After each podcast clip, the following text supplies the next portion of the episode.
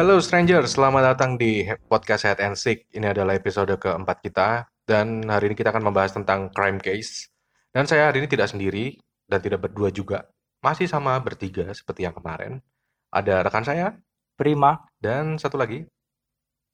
Indra. Oh delay, delay. Iya. Malum, Jauh. maklum Indra ini jauh, jauh bro. Oke, eh, kita akan membahas tentang suatu kasus yang udah cukup lama banget, mungkin sekitar 30 tahun yang lalu, yaitu kasus Junko Furuta. Hmm. Eh, jujur, mau bahas kasus ini tuh aku berat banget. Eh, beban beban moralnya Iya. ketika baca kasusnya pertama kali gitu. Rasanya nggak gimana gitu maksudnya. Iya, saya juga pertama kali membaca dan terus eh, sedih maksudnya kok bisa ada orang yang seperti ini dan bernasib sangat sangat tidak baik ini. Kasihan sekali saya. Ya dan Hah, eh, tapi buat memuaskan telinga kalian, kita akan menceritakan hal ini. Iya. Walaupun berarti kita ya.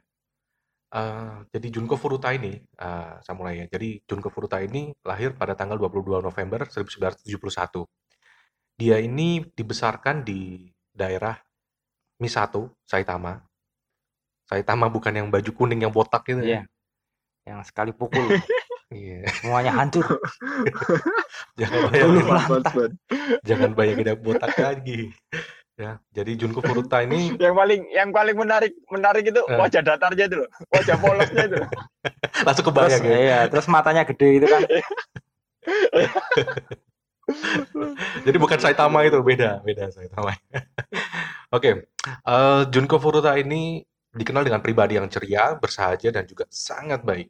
Dan ini kejadian eh, kejadiannya Junko Furuta ini di latar di latar belakangi ketika dia berusia 16 tahun, ya. Eh, dia itu waktu itu masih SMA, ya. Dan seperti siswa SMA pada umumnya di Jepang pada waktu itu, selain dia sekolah, dia itu juga eh, kerja paruh waktu dan juga baru pulang ke rumah tuh ketika petang. Nah, ketika petang dan dia tinggal bersama dengan orang tuanya, kakak dan juga adik laki-lakinya. Ya. Iya. Jadi si Junko Furuta ini istilahnya anak tengah. Ya, anak tengah. Eh, banyak yang bilang bahwa cantik atau tampan itu adalah sebuah berkah, Anugerah. anugerah ya. Namun hal ini tuh nggak berlaku buat Junko Furuta. Junko Furuta itu memang sangat populer waktu itu di SMA-nya. Dia bersekolah di SMA Yoshio Minami dan kehidupan bagi di neraka Junko Furuta itu dimulai ketika dia bertemu dengan seorang lelaki yang bernama Hiroshi Miyano. Hiroshi Miyano ini terkenal punya reputasi yang buruk, tukang bully, dan katanya punya koneksi dengan Yakuza. Hmm. Ya. Dari yang teman-teman bayangin kalau orang udah punya koneksi kayak dengan Yakuza kayak gini, gimana sih? Oh, kalau saya sih Miano ini kan anak SMA ya. Hmm. Biasanya kalau anak SMA gitu terus dia tahu punya teman-teman yang berkuasa gitu kan pasti kemaki apa sombong, Kemelindi. songong, ya kan? Kemelindi. Ya kan? Dia mau semaunya sendiri gitu kan. Kalau bayangan saya sih seperti itu. Hmm. Mungkin dia juga kalau di sekolah gitu eh, bajunya nggak dimasukkan, terus bajunya disemprot-semprot pilok. Itu mah pelulusan. nah menurut lu gimana bro? Anak SMA punya koneksi dengan Yakuza, itu gimana sih menurutmu? Aku saya nggak bayangin ini sih, Bet. Aku nggak bayangin pergaulan orang tuanya kayak apa sih. Maksudku Oh iya masih sih. SMA. Cuman sama sampai sama Yakuza. Gila sih, ngeri sih. Tapi kalau lihat tahun kejadiannya tahun 70 80-an ya. Hmm. Nah, 80 ya memang memang apa namanya di zaman saat itu ya ya masih tren dengan apa namanya orang yang Gangster. terlihat Iya. keren itu dengan orang yang mempunyai power gitu Hmm. kayak apa ya anak-anak waktu kita kecil itu kan SD mungkin kita bisa kerasa bahwasanya orang yang dipandang itu ya orang yang badannya besar terus kayak Menangan. paling pemberani gitu kan Ha-ha. Hmm. cuman beda kalau kita masuk dunia sekarang kan mungkin yang dilihat bukan power tapi lebih ke intelijen dan sebagainya jadi Salah, salah, salah, salah. ya sangat Oh salah salah salah. Salah, salah, tak koreksi. Orang yang dipandang sekarang itu adalah orang yang punya follower. Hah? Oh, orang yang punya follower. follower banyak. Iya. Anda punya Bergeser. satu Udah bergeser. Ini udah bergeser Iya. sekarang. Udah Anda punya satu juta subscriber dengan 13 juta subscriber. Nah, itu jauh. Anda bisa jadi tim tersolid. Eh, tim paling solid di dunia. Jadi dari power in Berubah. Follower. Dari follower follower. jadi follower. Wah, mantap Berubah. mantap. Oke, lanjut ya. Ya. Miano ini punya reputasi yang pokoknya jelek lah pokoknya. Dia tuh uh, punya koneksi dengan Yakuza dan segala macam. Pokoknya tingkah lakunya juga minus lah pokoknya. Hmm. Nggak punya akhlak lah kalau orang sekarang bilang Asik. tuh. Dan uh, kejadian paling naas Furuta ini berlangsung ketika Furuta ini pulang dari pekerjaan paruh waktunya dia. Dia tuh ketika mau pulang, ternyata ketika dia mau pulang itu dia bertemu dengan uh, Miyano dan Minato. Ya, ada Miyano dan Minato yang sedang nongkrong-nongkrong di jalan pada waktu itu dan mereka berdua ini berencana untuk memperkosa gadis-gadis lokal. Seperti kebiasaan yang mereka biasa lakukan. Jadi gila ya. Jadi eh, mereka motivasi dan kelakuannya itu sudah Ya nggak ada akhlak. nggak akhlak ya. Iya, nggak ada akhlaknya emang. Dan di sini sama perlu lurus Bet, lagi. Eh, Bet. gimana? Gimana? Eh, aku jadi punya penasaran deh, Bet. Hmm. Maksudku dia masih SMA, dia sudah kepikiran memperkosa wanita ya. Kira-kira kapan ya dia pertama kali melihat video porno ya? Wah, nggak tahu. Wah, itu Nah, tapi- dari mana gitu loh? agak agak Gila susah, sih orang itu. agak susah sih. Iya sih. Eh, Iya sih apakah sih. sejak sejak SD mungkin? Iya bener-bener. Bener-bener minus sih bener bener bener bener. Dan di sini eh, saya mempertegas lagi ya bahwa di sini eh, pelakunya itu ada empat orang di dalam kasus Junko Furuta ini. Yang pertama itu ada Miyano, yang kedua ada Nobuharu Minato. Minato ini bukan bapaknya Naruto, ya. Naruto, oh. Eh, bapaknya Naruto, Minato Namikaze. Bukan, tahu Anda pasti mau ke sana. bukan. Dia Hokage loh. Bukan. Itu itu bukan sembarangan kalau ya. Heeh. Terus ada juga Jo Ogura sama Yasushi Watanabe. Jadi kasus eh, otak kriminalnya ini ada pelaku utamanya itu ada empat orang ini. orang. Jadi ceritanya waktu itu eh, saya kembali ke ceritanya Furuta ya. Jadi Furuta Hmm. ini pulang terus bertemu dengan mereka berdua dan kemudian mereka berkonspirasi untuk menculik Furuta, ya kan? Hmm. Eh, menculik Furuta dan kemudian dibawa ke rumahnya Nobuharu Minato, ya. Dan kemudian mereka memanggil Jo Ogura dan Yasushi Watanabe. Nah, di rumahnya eh, Minato ini itu sempat ditanyain sebetulnya sama orang tuanya Minato gitu. Hmm.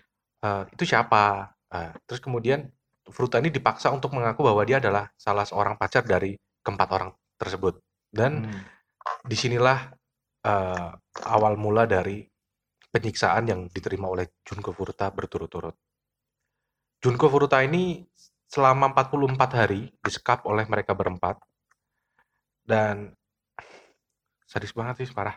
Iya. Da- eh, Junko Furuta ditakut-takuti bahwa mereka punya koneksi dengan Yakuza jika tidak ingin keluarganya Junko Furuta eh, apa namanya istilahnya menelpon polisi Hmm. eh, dia harus eh, telepon ke keluarganya bahwa mengabarkan bahwa dia baik-baik saja dan dia sedang pergi gitu. Dan ternyata selama 44 hari itu Furuta itu diperkosa berulang kali dan bahkan si Mia- Mi- Miyano ini sampai memanggil teman-temannya yang sesama Yakuza juga Hmm. dan diprediksi dia itu diperkosa hampir 500 kali. Hampir lima. Gila ya. Ini ini kembali lagi ke kalau saya mikirnya ya itu tadi anak SMA. Tapi eh, selain pemikiran seperti ini, eh, dia juga punya strategi yang maksudnya gini, eh, untuk menutup-nutupi si siapa tadi eh, Junko Furuta ini kenapa-napa, eh, dia suruh mengo- Mengontak mengontak orang orang tuanya, tuanya, iya iya. sampai segitu. Maksudnya itu kan strategi untuk mem- membuat orang-orang yang lain itu merasa ah ini anak baik-baik saja gitu kan.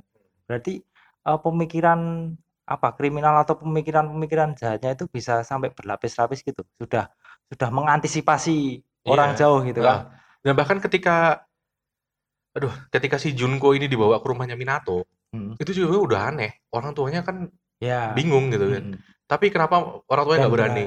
Ya. Ya, ya karena kalau yang aku baca sih ya, katanya si Minato ini memang kasar juga sama orang tuanya. oh gitu. Jadi dia Hmm. punya kuasa di rumah gitu sepertinya. Iya, punya Orang kuasa di tuanya- rumah. Ya, orang tuanya ditindas sendiri jadinya. Hmm, bisa jadi. Ngeri sih sebetulnya emang. Dan ini adalah rincian dari apa ya? Rincian dari uh, perlakuan yang diterima oleh Junko Furuta ya. Dia itu uh, kelaparan dan kekurangan gizi, diperkosa lebih dari 500 kali, makan dengan kecoa dan kencing. Jadi dia itu hmm. dipaksa kelaparan dan makan kecoa. kecoa. Dipukuli berkali-kali dengan tongkat bambu, tongkat besi dan tongkat golf.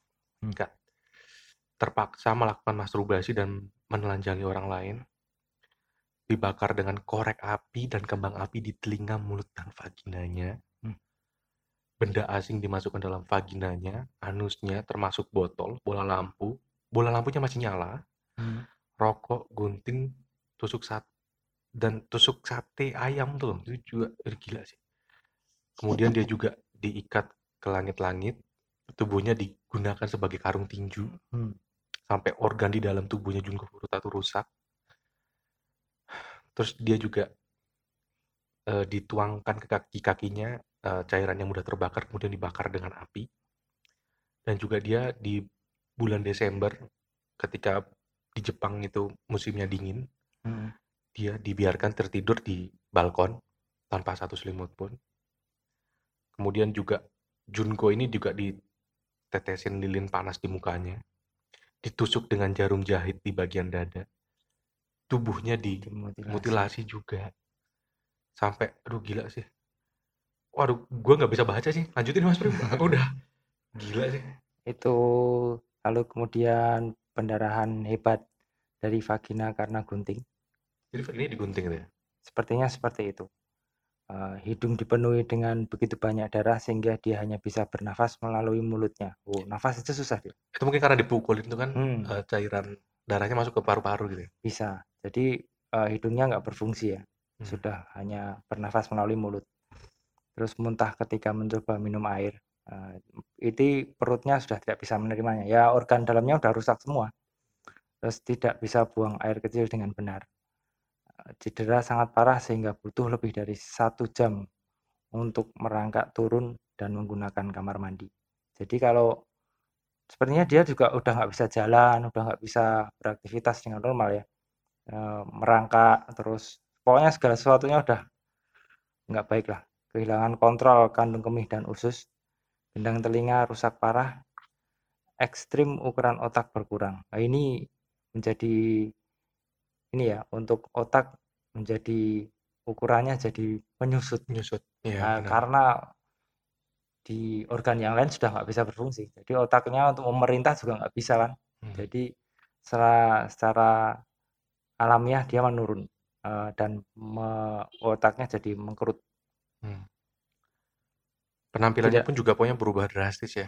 Dari yang Ya, awalnya kalau dia gadis yang begitu cantik ya kalau kan. yang dari kayak lihat fotonya sih yang dari biasa wajahnya cantik kalau udah jadi begini ya udah jadi kayak gimana lagi itu. Hmm.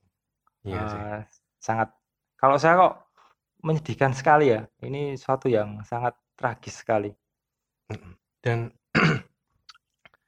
uh, Junko Furuta ini pada hari dia kan disiksa selama 44 hari. Pada hari yang ke-43 tuh dia udah benar-benar udah nggak kuat sama rasa sakitnya gitu. Hmm. Sampai akhirnya dia tuh udah meminta suatu permintaan bahwasanya udah aku dibunuh aja ya. Hmm. Tapi itu nggak dilakukan gitu. Dan pada akhir hayatnya pada tanggal 4 Januari 1989 itu adalah akhir hayat dari Junko Furuta. Hmm. Sebelum dibunuh dia itu sempat diajak main mahjong. Dan sialnya Junko Furuta itu Mungkin aku nggak bisa bilang ini sial, mungkin beruntungnya Junko ya. Hmm. Ketika dia dia itu berhasil menang. Dia berhasil menang main mahjong dan membuat para pelakunya menjadi murka, kemudian memukuli tubuh Junko Furuta sampai dia meninggal. Hmm. Pemukulan ini, penyiksaan ini berlangsung selama dua jam dan kemudian tiba-tiba mereka melihat Junko Furuta ini menjadi kayak apa ya istilahnya? kejang-kejang dan hmm. oh dia mati akhirnya. Kemudian mereka membawa jun tubuhnya Junko Furuta ini dimasukkan dalam drum berukuran 50 galon yang mereka isi dengan dengan cairan semen dan kemudian membuangnya di taman. Gimana menurut kalian? Penyiksaan terhadap John Kufuor. Menurutku miris banget sih, Bet. Menurutku miris banget. Yang paling menjadi miris itu apa ya? Yang paling disangka itu uh, kita di di era itu kita mendengar cerita manusia yang masih berumur SMA tapi sudah mempunyai apa ya? Sudah berperilaku sangat keji. Bahkan sangat keji sekali. Kalau yang saya baca kaki Junko Furuta itu dibakar pakai minyak, dituangkan minyak kemudian dibakar. Hanya karena bukan hanya sih. Waktu itu ketahuan oleh Minato bahwasanya Junko Furuta itu berusaha menelpon polisi.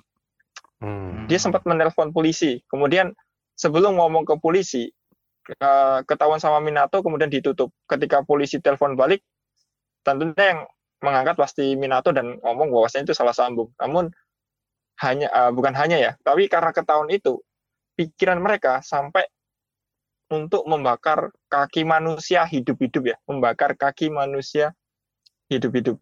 Dan saya yang dari saya baca itu juga bahwasanya Junko itu sebenarnya sudah meng, apa ya, lebih baik kayak bunuh saja saya sekalian gitu. Cuman uh, oleh apa namanya um, teman-teman dari Minato dan kawan-kawannya itu ya, itu dia nggak nggak mau langsung membunuh karena uh, sakit hatinya si siapa tadi itu Miano. Miano Miano. Miano Nah, karena Miano merasa dia sakit hati karena ditolak kemudian dia mem- memilih lebih untuk menyiksa. Berarti ini seperti penyiksaan yang yang benar-benar itu seperti yang Mas Pri bilang tadi penyiksaan yang apa ya benar-benar direncanakan seperti itu loh. Ya, dan kok bisa gitu sampai kepikiran seperti itu. Oh, ngeri iya. sih ngeri Iya. kalau soal ini. Memang sih, eh, dari yang aku tangkap juga, eh, gimana ya, ini sebenarnya di luar dari nalar dan adab manusia sih. Ini mereka udah bisa dibilang, udah nggak bisa dibilang manusia sih kalau menurutku. Ib- iblis saya mungkin lebih dari iblis mungkin. Jadi kayak gimana ya, aku tuh udah nggak habis pikir sih. Jujur, ju- jujur aja sih ketika aku baca dan aku cari artikel tentang Junko Furuta ini memang hatiku tuh tergerak banget loh. Kayak oh, sampai ada orang ya, sampai sampai segitunya. Iya. Dan kalau menurutku motifnya tuh bukan hanya cuma sakit hati sih. Jadi kayak lebih ke ya dia sakit hati di awal gitu kan.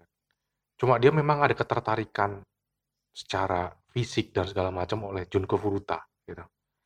Dia ketertarikan fisik dan ketika dia menyiksa mungkin apa ya kalap gitu loh. Jadi kayak dia tuh kayak udah kasihkan gitu. Jadi jadi sakit hatinya Atau- tuh mungkin atau dia jadi menikmati jadi menikmati, menyiksa ya? bener. Jadi menikmati menyiksa. Hmm.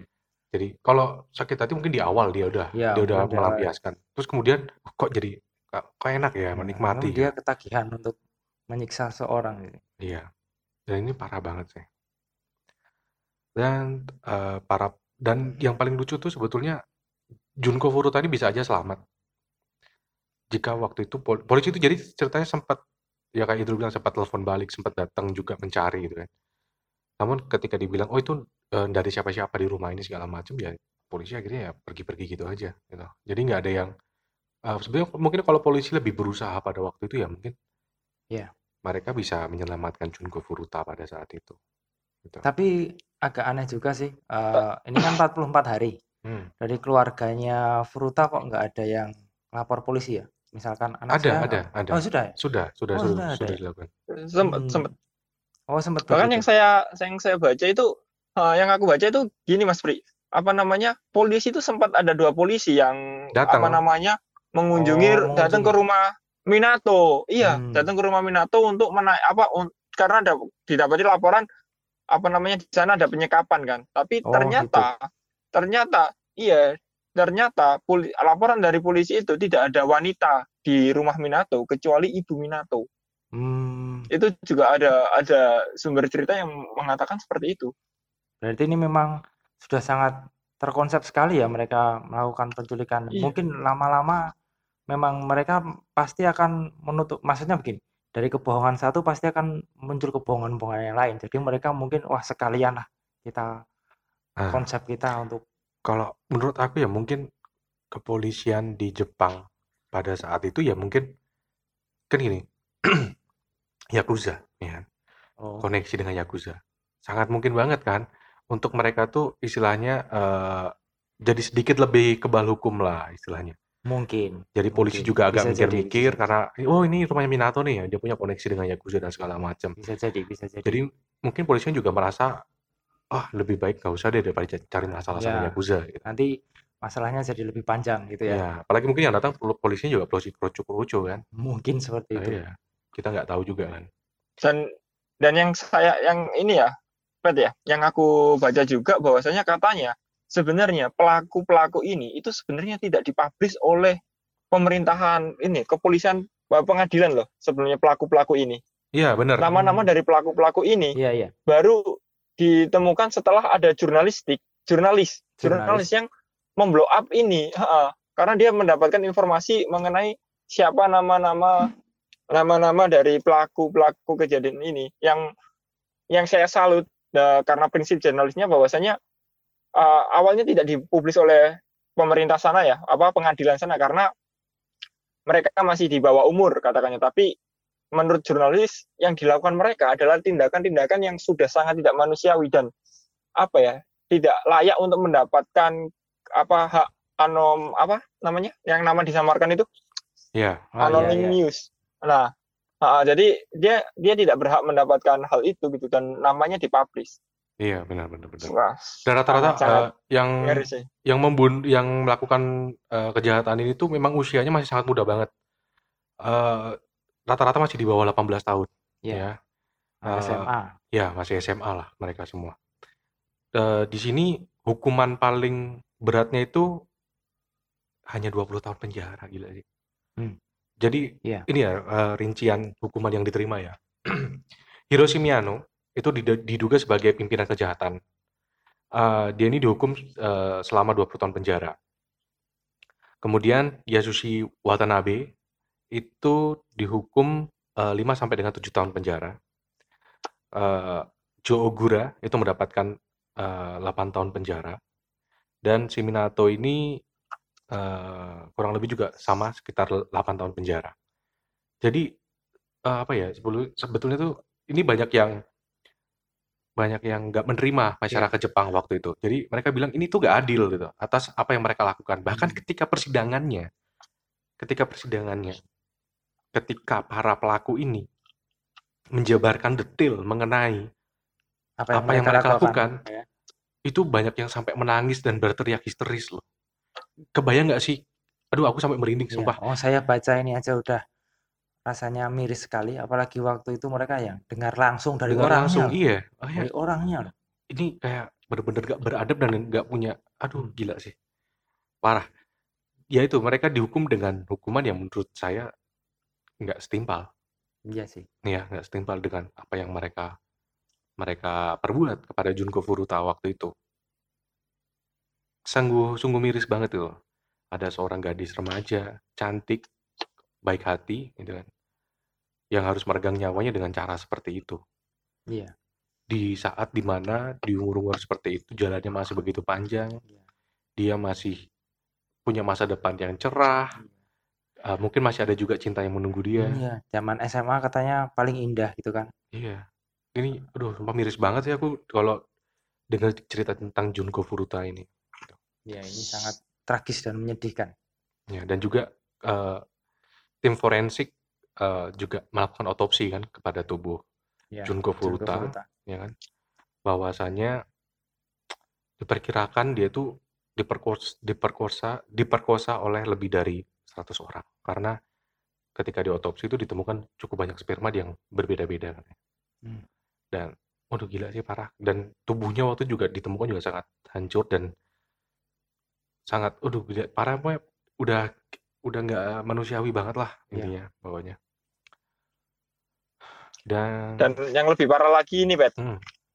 Eh, kalau dari aku yang waktu aku baca mengenai cerita ini dan mempelajari banyak apa ya literasi ya untuk apa orang yang mengupload di YouTube juga kan banyak untuk masalah Junko Furuta ini hmm, yang paling miris adalah seakan-akan ketika aku, aku dengar ini pertama kali itu seakan-akan ini kan cerita masa lalu ya iya, ini udah lama tahun 80-an tapi kalau kita hitung detail tahun kejadiannya dan usia para pelaku dan korbannya mereka masih hidup loh sampai sekarang Iya. iya.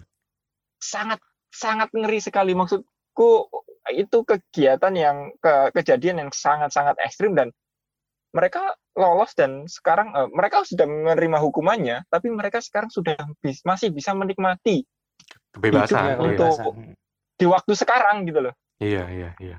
Sedangkan miris, si Junko Furuta miris, udah nggak bisa menikmati apa-apa, gila sih.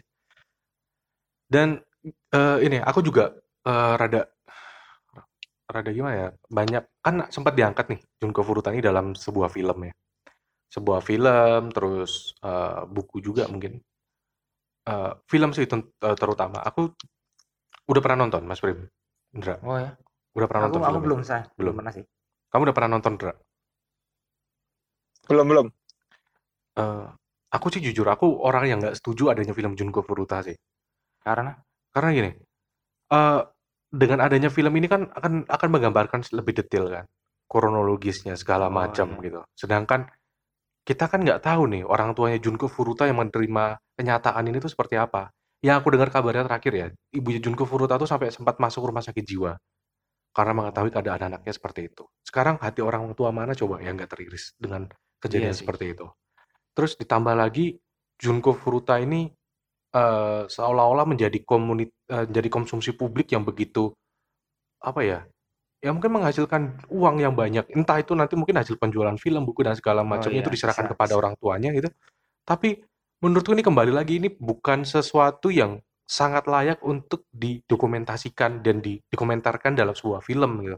Apalagi kecuali mungkin film yang lebih ke mengenai kriminal dan segala macam gitu kan, yang lebih membahas tidak bukan yang menggambarkan atau mengilustrasikan kejadiannya persis gitu kan. Apakah itu nggak menambah hati luka dari orang tua Junko Furuta sendiri atau kerabat-kerabatnya dia. Iya, bisa bisa. Ya dan, dan dan dia kan seolah-olah jadi kayak kayak melihat secara langsung iya. Hmm. Dan Sedih, ya. dan sepertinya juga uh, untuk Junko ini lebih ke arah ini ya uh, istilahnya kerugian dan dampak negatifnya tuh jauh lebih banyak ke keluarganya dia juga. Keluarga pelakunya juga sepertinya enggak Enggak Iya, fine, it's okay gitu. apa-apa gitu maksudnya. Dan bahkan uh, kalau nggak salah tuh ya sempat aku baca ya, ibunya Minato itu tuh sampai menyalahkan Junko Furuta sampai anaknya bisa seperti itu kan goblok banget Nah, ya. itu itu maksud maksud saya seperti tadi, uh, apakah uh, keluarganya ini secara tidak langsung warga pelaku ya maksud saya, apa tidak secara tidak langsung juga ikut istilahnya uh, menutup-nutupi ya. seperti tadi nggak nggak ada wanita lain seperti tadi, cuman ada ibunya gitu ya. Ya hmm. jadi mungkin ya kalau kalau dilihat dari seperti itu misalkan mungkin bisa bisa jadi mereka menjadi satu satu geng sendiri maksudnya pelaku itu baik warga ataupun mungkin ya mungkin hmm. mereka memang memang saling menutupi saling mensupport untuk kejadian itu. Iya. Dan jika kita kembali ke masa sekarang ya, Uh, para pelaku ini semuanya sudah bebas.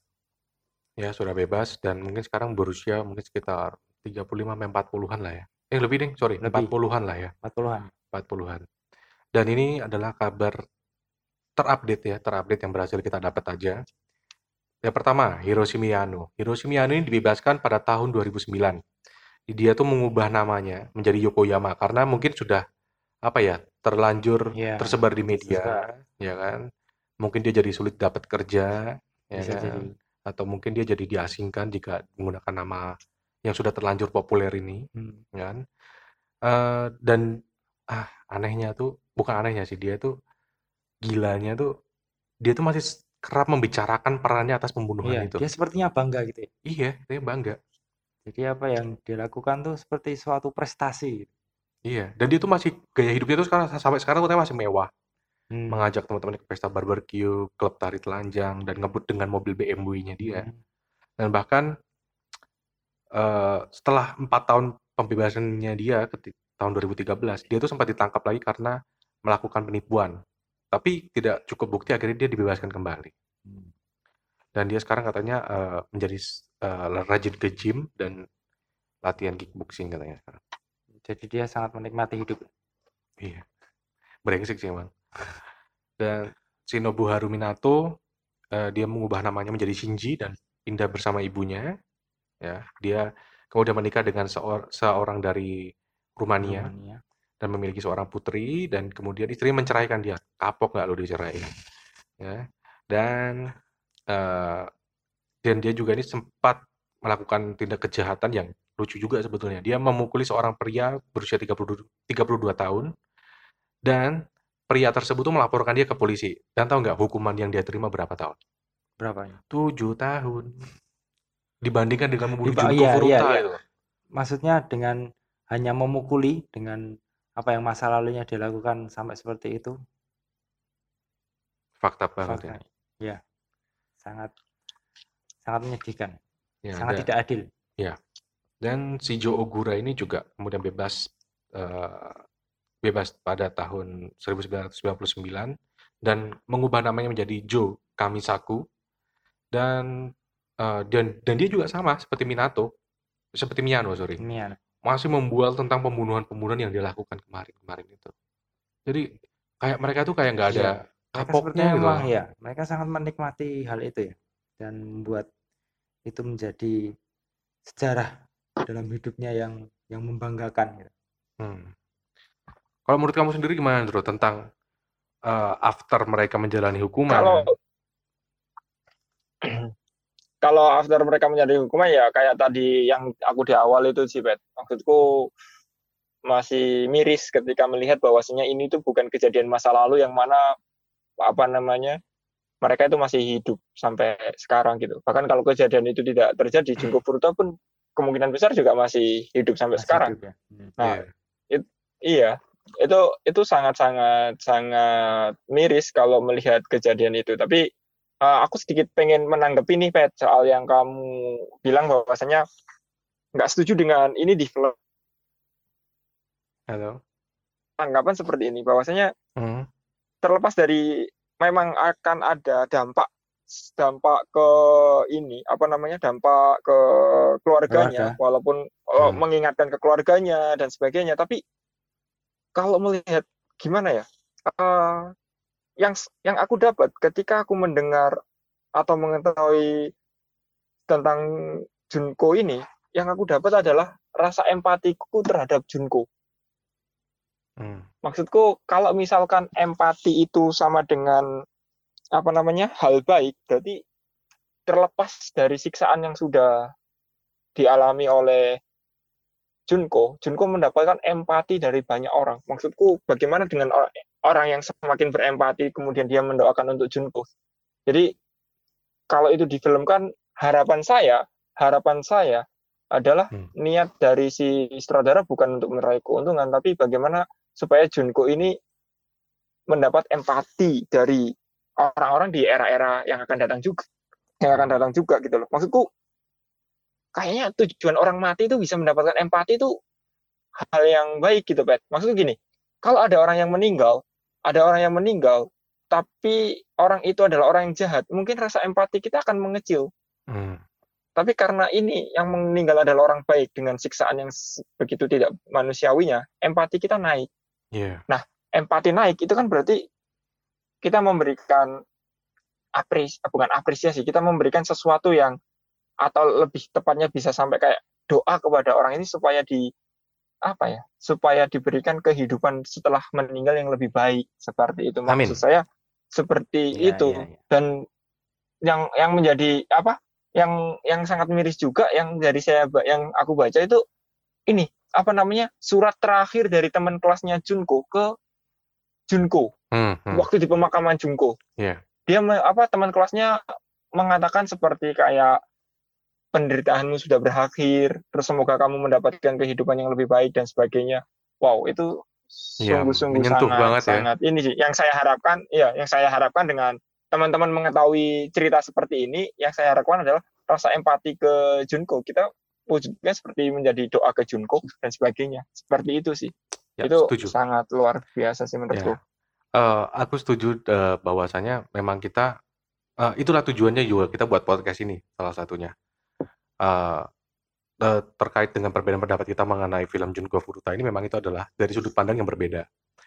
Tapi esensinya adalah eh, kenapa eh, aku setuju bahwa Junko ini diangkat dalam be- dalam beberapa eh, karya seni seperti musik itu di sempat dibuatkan lagu oleh Daniela Riyadi. Judulnya juga sama, Junko Furuta. Oh iya. Terus mungkin ada bukunya, eh, dan segala macem. Keren banget sih itu. Iya, Videonya keren banget. Videonya sih. keren. Sumpah keren. kalian harus nonton. Nanti di akhir Keren sesi banget. kita akan Oh iya, iya. masukin pokoknya lagunya Junko Furuta. Ya, dan Itu keren banget sih. Se- seakan-akan ketika aku melihat videonya itu seakan-akan aku melihat hampir keseluruhan cerita dari Hmm, Junko. Iya, benar benar benar benar. Keren sih emang. Keren. Iya. Aku Dan- ngerasain itu banget. Iya. Setelah aku membaca cerita, kemudian aku melihat film Junko atau nanti teman-teman yang udah mendengarkan ini kemudian melihat video itu pasti akan sangat relate.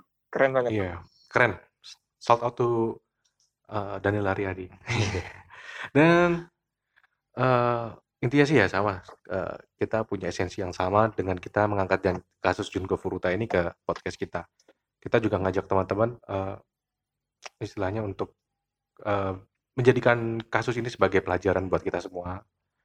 Eh, bahwasanya ini tuh pernah terjadi kasus yang begitu mengerikan dan juga eh, harapan juga teman-teman juga bisa mungkin turut mendoakan Junko Furuta ya semoga dia damai dan tenang di eh, alam sana dan intinya sih kita juga mengingatkan kepada teman-teman khususnya yang yang ciwi-ciwi ya Iya. yang cewek-cewek eh wesernya nyala om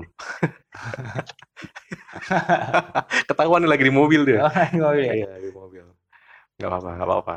Kita kan bebas, kita buat podcast di mana aja Hmm. bebas. Iya. Kamu ke mana, Andro? Emang, Andro? Ah? Dirimu mau ke mana emang? ini lagi muterin kompleks. Tadi Oh, ini si si podcaster keempat mau ngajak makan. Oh, gitu. oh ya gitu, gitu. Ya, ya, ya, ya.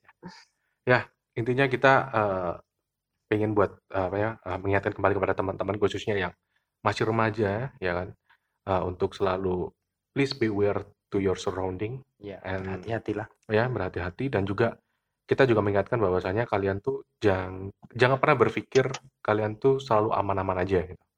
Karena ketika kalian berpikir kalian tuh sedang aman, itu adalah sebetulnya titik paling tidak aman kalian. Bisa, bisa. Nah, mungkin Setuju. mungkin sekian ya dulu uh, pembahasan tentang Junko Furuta. Iya. Uh, uh, mungkin kita akan bahas kasus-kasus berikut lainnya lagi di episode-episode kita berikutnya. Terima kasih buat Mas Prima dan juga Indra yang sudah Sama-sama. menemani pada episode keempat ini. So, Saya Peter pamit. Saya Prima pamit. Delay, delay. Saya Indra Oh. pamit. Oke. Oke, bye-bye. Terima kasih. Ciao.